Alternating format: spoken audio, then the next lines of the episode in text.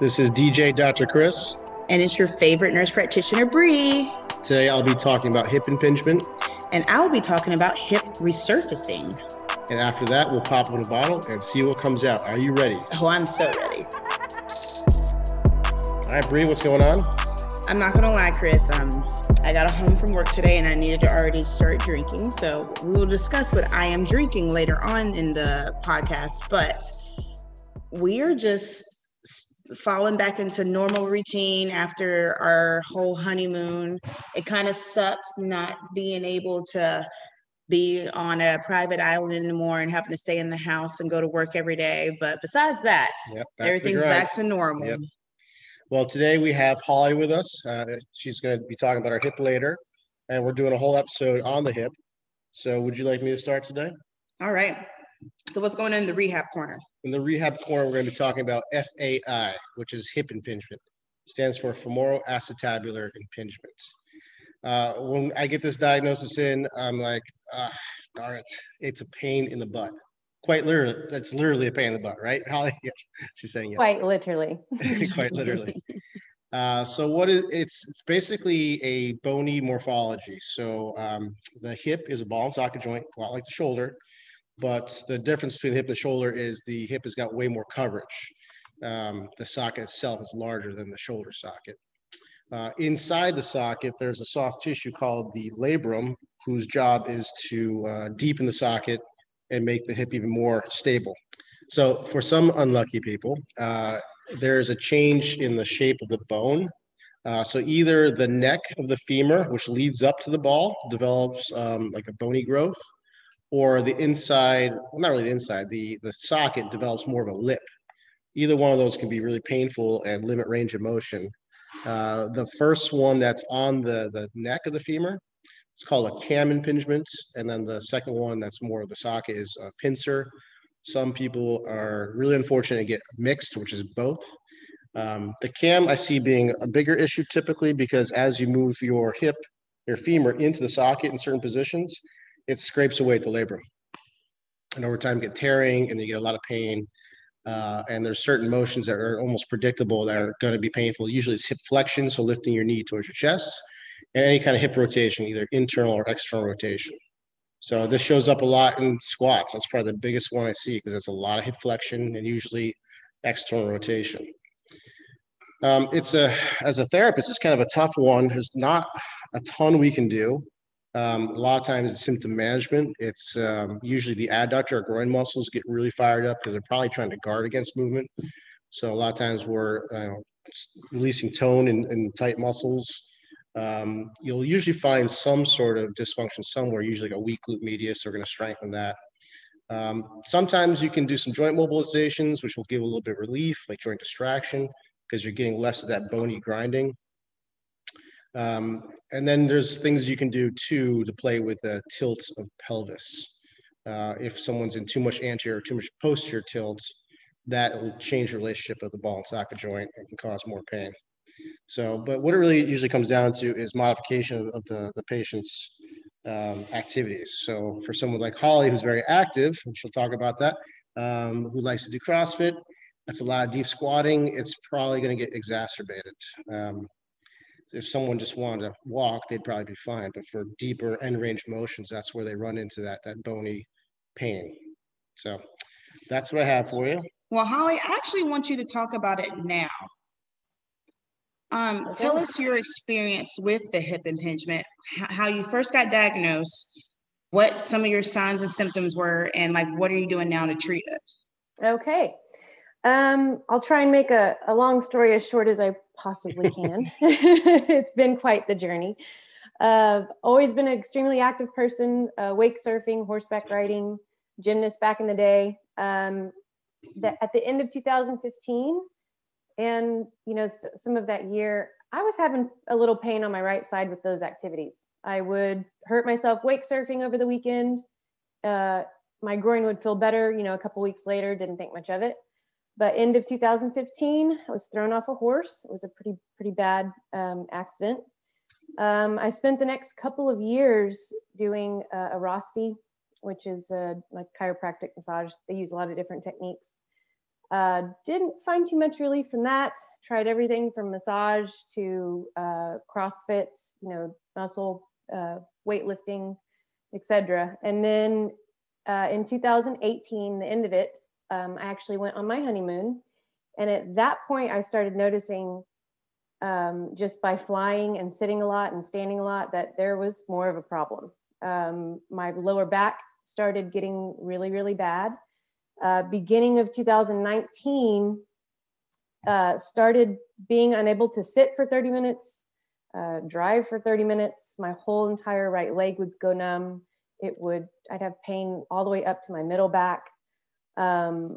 At that point, I just knew my range of motion was gone. I hadn't gotten on a horse in 2 or 3 years. Was barely able to work out without pain. It just got really bad. So actually, that's when I approached you guys. Had an MRI, X-ray, showed cam impingement, torn labrum on my right side, both front and back. So the whole thing is torn. But labrum intact on the left side. Also a cam impingement on the left side. No pain on the left side. Went through PT at that time, had some relief with some of the like massage techniques and the release and all of that sort of stuff. And at the end of it, after it was about 3 months, I think, decided to consult surgeons. After doing my research about surgery, decided to back off of that and approached a doctor who did prolotherapy and PRP and stem cell. So in February of this year, I started PRP. I did 3 treatments, had no relief at all.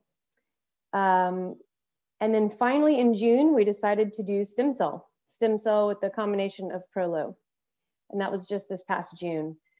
So from February to June in PRP, in a lot of pain, basically, I wouldn't say bed rest, but doing everything I can to kind of baby the accident. They also found some pubic symphysis diastasis, which I was having treated with Prolo as well to kind of close that gap. But in June, I had treatments for the pubis, the hip, and my lower back, stem cell. And for the next 2 months after that, had more Prolo, and I have never had more pain relief at any other point in this 4-year now journey. I was amazing for 2 months. I got back into physical therapy middle of August. I was able to stand on one leg. I was able to lift my leg. I was able to do squats with minimal pain. It was incredible. After about 8 weeks of doing that, 6 to 8 weeks, kind of towards end of September, my pain is now back. A lot of muscular pain, a lot of the deep groin pain. I'm not able to go on walks like I have been the past couple months. I'm still doing minor things, minor little exercises on my own. But the next step for me is definitely going to be reaching out again to have an appointment in December for potentially more prolotherapy, potentially more stem cell. And then we'll see how that goes. And then after that, it potentially may go into surgery. My femur's flattened out at the point where it's getting there. Wow, you really have been through the gamut. So yeah. That's interesting. So prolotherapy seemed to be the one that gave you the most relief? 100%. And what was the time frame between stem cell and then Prolo? So it was PRP and actually Prolo combined, February, March, April. Mm-hmm. Went ahead and did stem cell the beginning of June, also with some Prolo in there. 3 weeks later, I had another hit of Prolo, and 3 weeks after that, I had another hit of Prolo. So that was, I think that put me at the end of July was my last round of it. And I mean, I went from a constant pain of a 5 to 6 to like a 2. Wow. 1 to 2. It's pretty significant. That's really impressive. It was incredible. We should probably explain what those all are for listeners. I think pretty much everyone knows what stem cell is. The idea is to rebuild the labrum. PRP, same idea. That's platelet-rich plasma, where they take some blood from the patient, put it through centrifuge, and inject platelet-rich blood back in with the same idea of hopefully this facilitates healing. So I wouldn't really expect relief from it. It's more of a long-term try to heal it, and maybe then down the road some relief. Now the prolotherapy, you guys might have to correct me on this. I think it's sugar, right? They inject dextrose into the joint, I believe, correct. Yep. To trigger inflammation. It's almost like a reboot of the healing process. 100%. Yeah, yeah. I've heard some good things about it. That's interesting. That's the one that seemed to help you. So the stem and the prolo, those two. Now the idea behind him doing prolo pretty aggressively after the stem is because my labrum is not supporting, you know, my pelvic structure. It's not holding in my femur like it should. And because the femur is flattened out, my whole joint right there needs more support. So the idea was to strengthen all of the surrounding soft tissue and tighten it up to where it would hold that femur in place better. Yeah. So that was the idea of it. It's kind of the crux of the problem. I mean, it's the bone scrapes with the labrum. The labrum's job is to keep it stable. So the whole thing becomes unstable and scrapes more. It's almost like this downward spiral. It's pretty terrible. Yeah, which I'm sure other people with FAI, my pain moves. It's usually constant in the groin, but it moves around to my butt, to my side, to my back. It's frustrating. Yeah, and that's what I see as a physical therapist. Almost everybody complains about the groin pain, and I think it's trying to do the job of what the labrum was supposed to do, which is stabilize. It's almost like going into override mode. I wonder if you mentioned a pubic diastasis. I wonder if the adductors are really working hard. Maybe they're pulling apart pubic symphysis. So I don't. That's a complication I actually hadn't heard about. That was something that wasn't found until he. My prolotherapy doctor looked, you know, via ultrasound, you can measure the bone spacing, and my bone spacing was a little more than double what it should be. So that was contributing to my whole, the joint instability. Wow. You do not have kids, right? I do not. I'm just going to warn you, if you do plan on having kids, I know. Yes, you already know. Expect more issues at pubic symphysis. Because the ligaments will loosen even more, and it's going to become more unsteady. So, I'm sorry, Holly, you've had a rough ride. I was like, he just threw another little downer. I was like, you're going to need some wine. I'm well aware. It's again, like I said, it's been a journey with this thing, but that's what you get for being athletic. Yeah, so hockey players get it a lot too, and I always wonder: is it this in the gymnasts as well? Is it the sport that causes it, or is it that the sport kind of requires a lot of end range motion? And maybe a lot of people have this; they're just not exposed to that end range, so they don't do things that are, that take that joint to a spot that's painful. What's interesting to me is my right side, of course, is the worst side with it all torn up. But the cam impingement is a little bigger on my right side. In gymnastics, I always did more with my right leg. And it's funny that you mentioned gymnastics, because that is why we had a caller, someone messaged me on Instagram asking about hip replacements compared to hip resurfacing. And she was a cheerleader / gymnast growing up. So I feel like a lot of hip issues come from the certain athletics you do when you're younger, going into adulthood. Which does make sense. I mean, we're seeing this a lot with specialization in sports. Like when I was growing up, you played, soccer in the fall, hockey in the winter, lacrosse in the spring, or at least I did.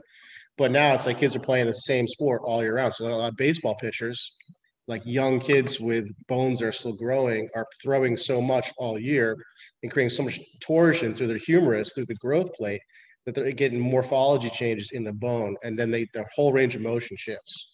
So I don't know which causes what, and maybe it's both, but it's definitely, I think we're gonna find out a lot more down the road. I think so too. All right, so with that in mind, if surgery might be the option, why don't you tell us about a little hip resurfacing? All right, guys, for your weekly dose of BS, I can finally say that because I am Breanne Stevens now. we had a, like I said, a caller call in, or not caller call in, that's crazy. That's like old school, but DM me in my DMs about hip resurfacing or a hip replacement.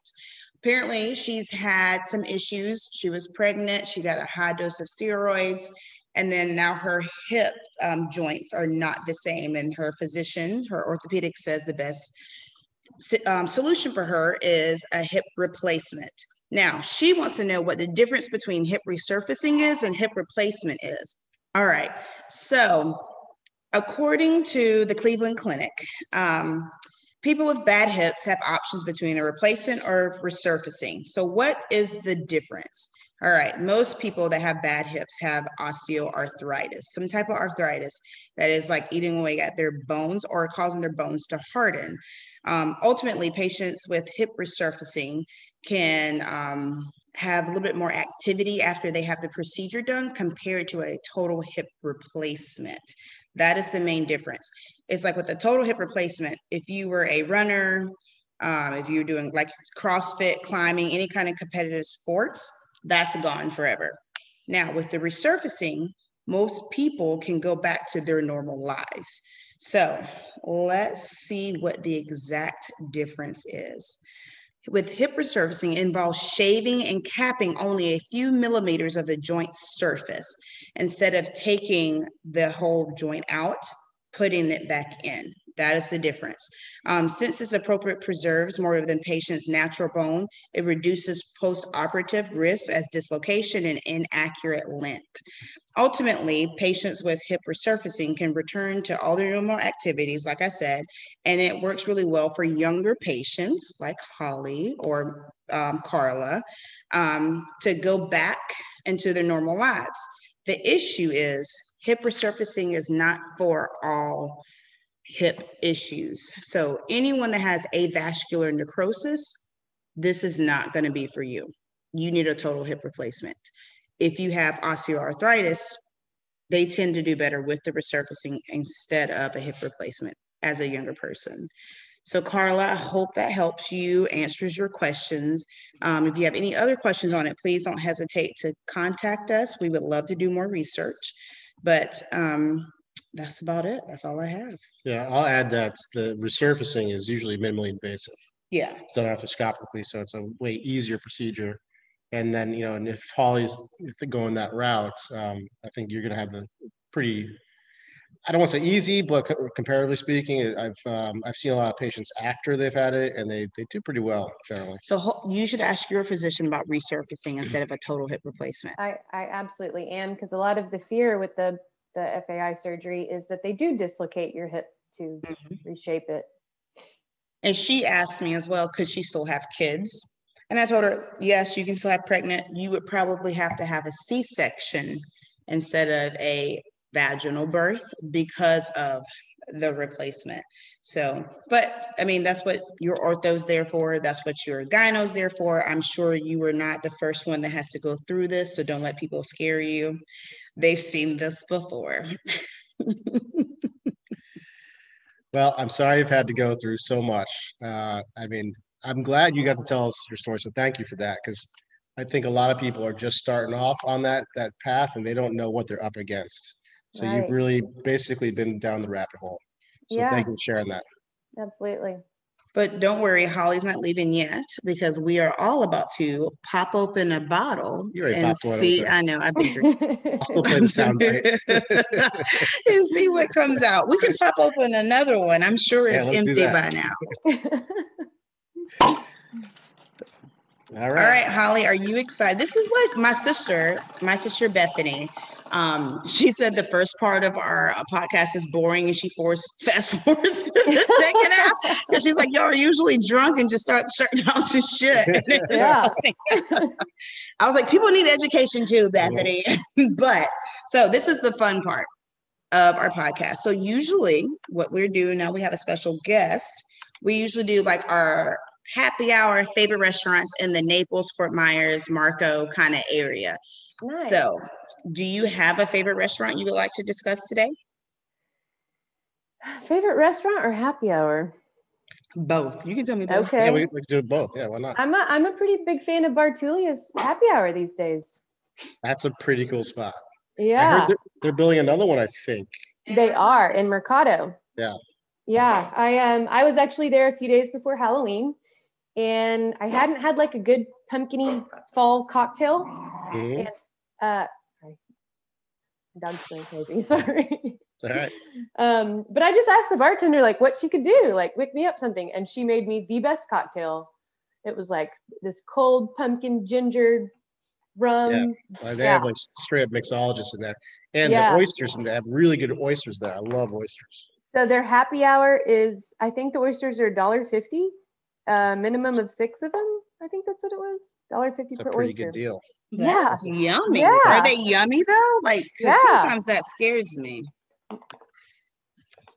No, I mean, they're not just like Gulf oysters, which I try not to eat. Oh, well, then that makes me excited. The Gulf is scary. Oh, okay. So my restaurant for this week would have to be, and I know this is probably like not everybody's like, this is not a happy hour. I, for some reason, have been craving Five Guys burgers. And I've eaten it 3 times this week. And I think it's because I've not had carbs in so long that my body's like, what the hell is this? Thank you, Jesus, for letting you have it again. Because I've just been down in them. Are you talking about the fries? No, the burger. The burger. The bun, the whole burger. I feel like it's a lot of carbs. Going from like 12 a day. but you need like a month of just eating carbs at this point. Like stress is over. Just let yourself relax for a bit. What about you, Chris? Well, I'm totally unprepared this week, as I told you. So I'm just going to throw it out that I know I like. So if you're at Bartulia, you can walk across the street and go to Trulux. I love Trulux. Yeah. It's just a beautiful place. They got great seafood. They used to do like a lobster tail happy hour thing. I'm not sure if they're still doing it, but it's an awesome spot. My wife likes it because she can get this martini that they put like dry ice in. And it's like all foamy and stuff. It's cool. It's not the orchid martini, but I know I get that one too because it's just pretty. Something. No, because there's a black orchid at Ocean Prime, so I know it's not an orchid, but it's really cool because it just has. I know the one at Ocean Prime you're talking about. Yeah, it's an event. Good. Yeah, I just drink it because of the orchid and the little ball. Do you eat the orchid? No. You can eat flowers, right? They're good. Eat some flowers. Yeah. I always eat the orchid. Oh, see? Yeah, you can eat orchids. Do you? Yeah. I drink my drink way too fast. So by the time the orchid's like melted, I'm already on like a 3rd drink. So I have a brand new ice ball. All right. Are we going to ask Holly some questions? We're asking Holly and Chris. I don't know why he thinks he's about to get out of it. I'm trying to get out of it. It was supposed to be my week, but Chris is like, last week. Oh, no. All right. So we're moving on to our next segment. I said, are you smarter than a PT? But since we have this wonderful special guest this week, it's going to be just like common sense questions that everyone should know. All right. A farmer had 752 sheep and took 1 shot and got them all. How did he do it? Took 1 shot. Like he took a shot of alcohol and then shot them all.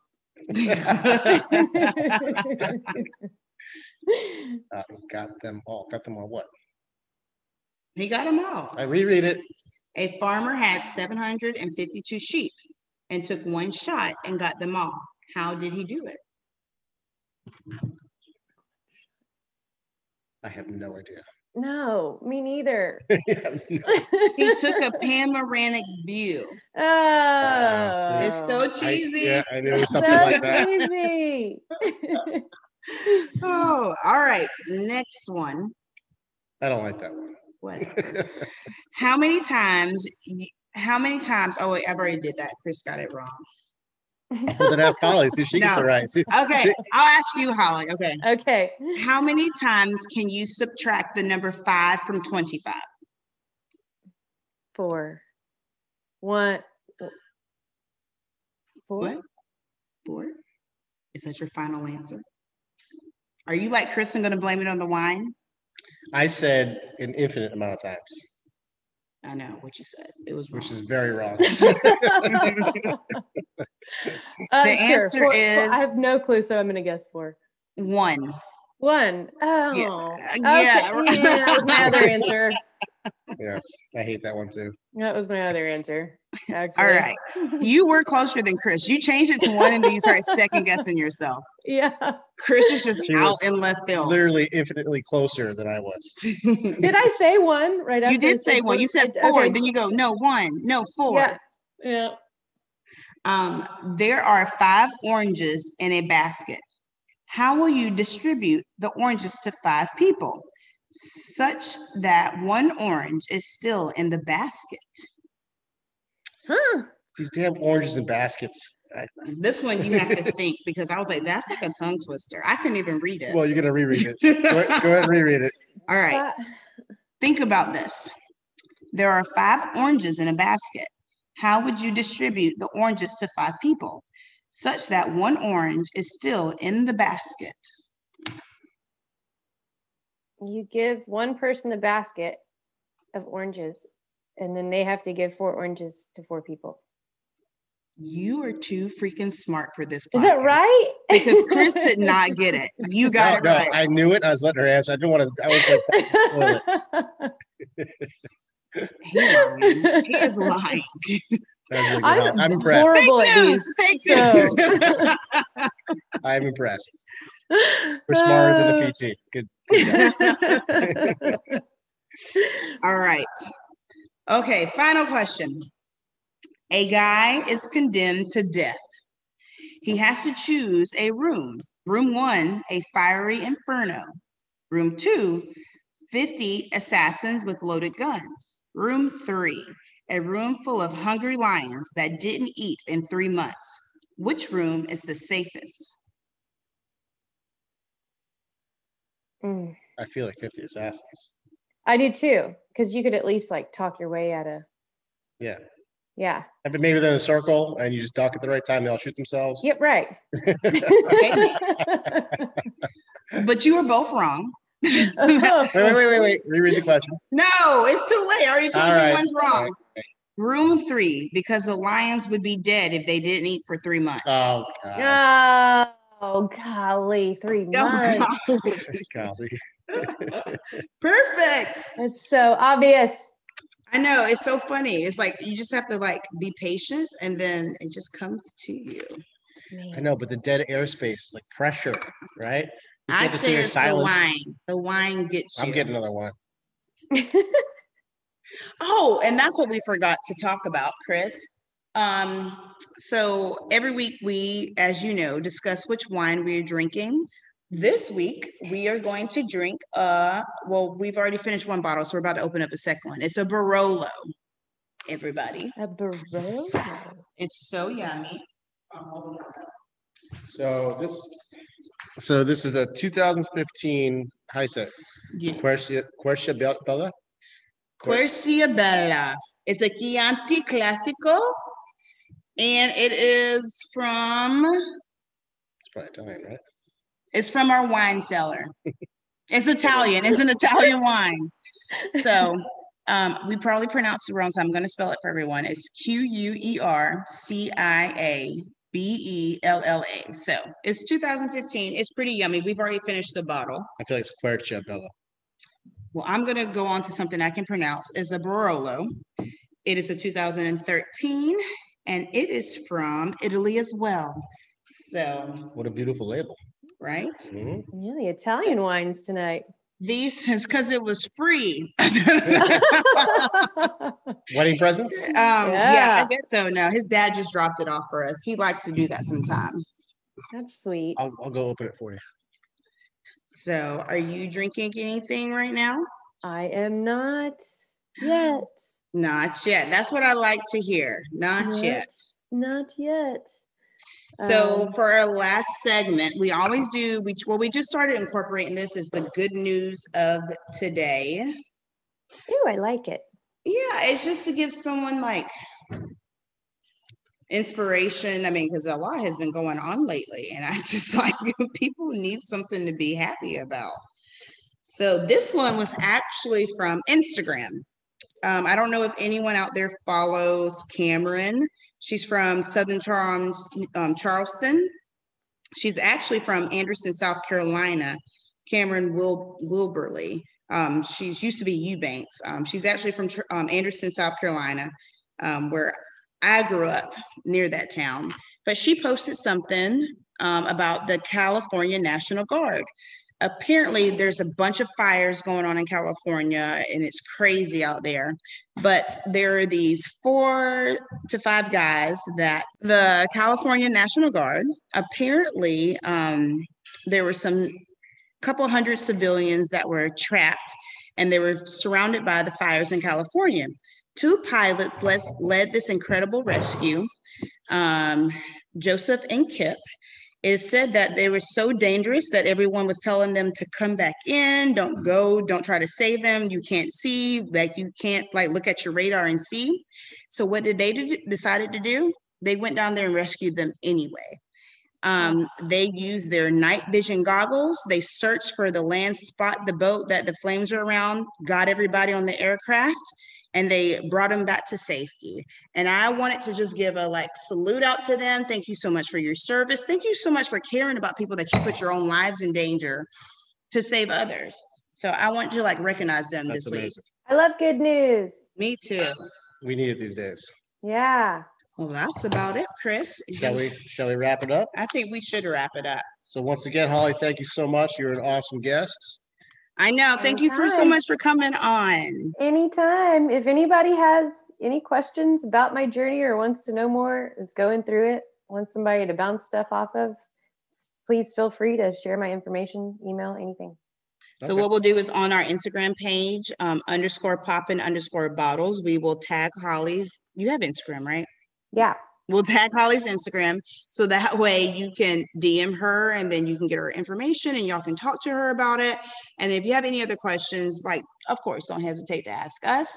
Don't forget to subscribe and listen, and we will see y'all next week.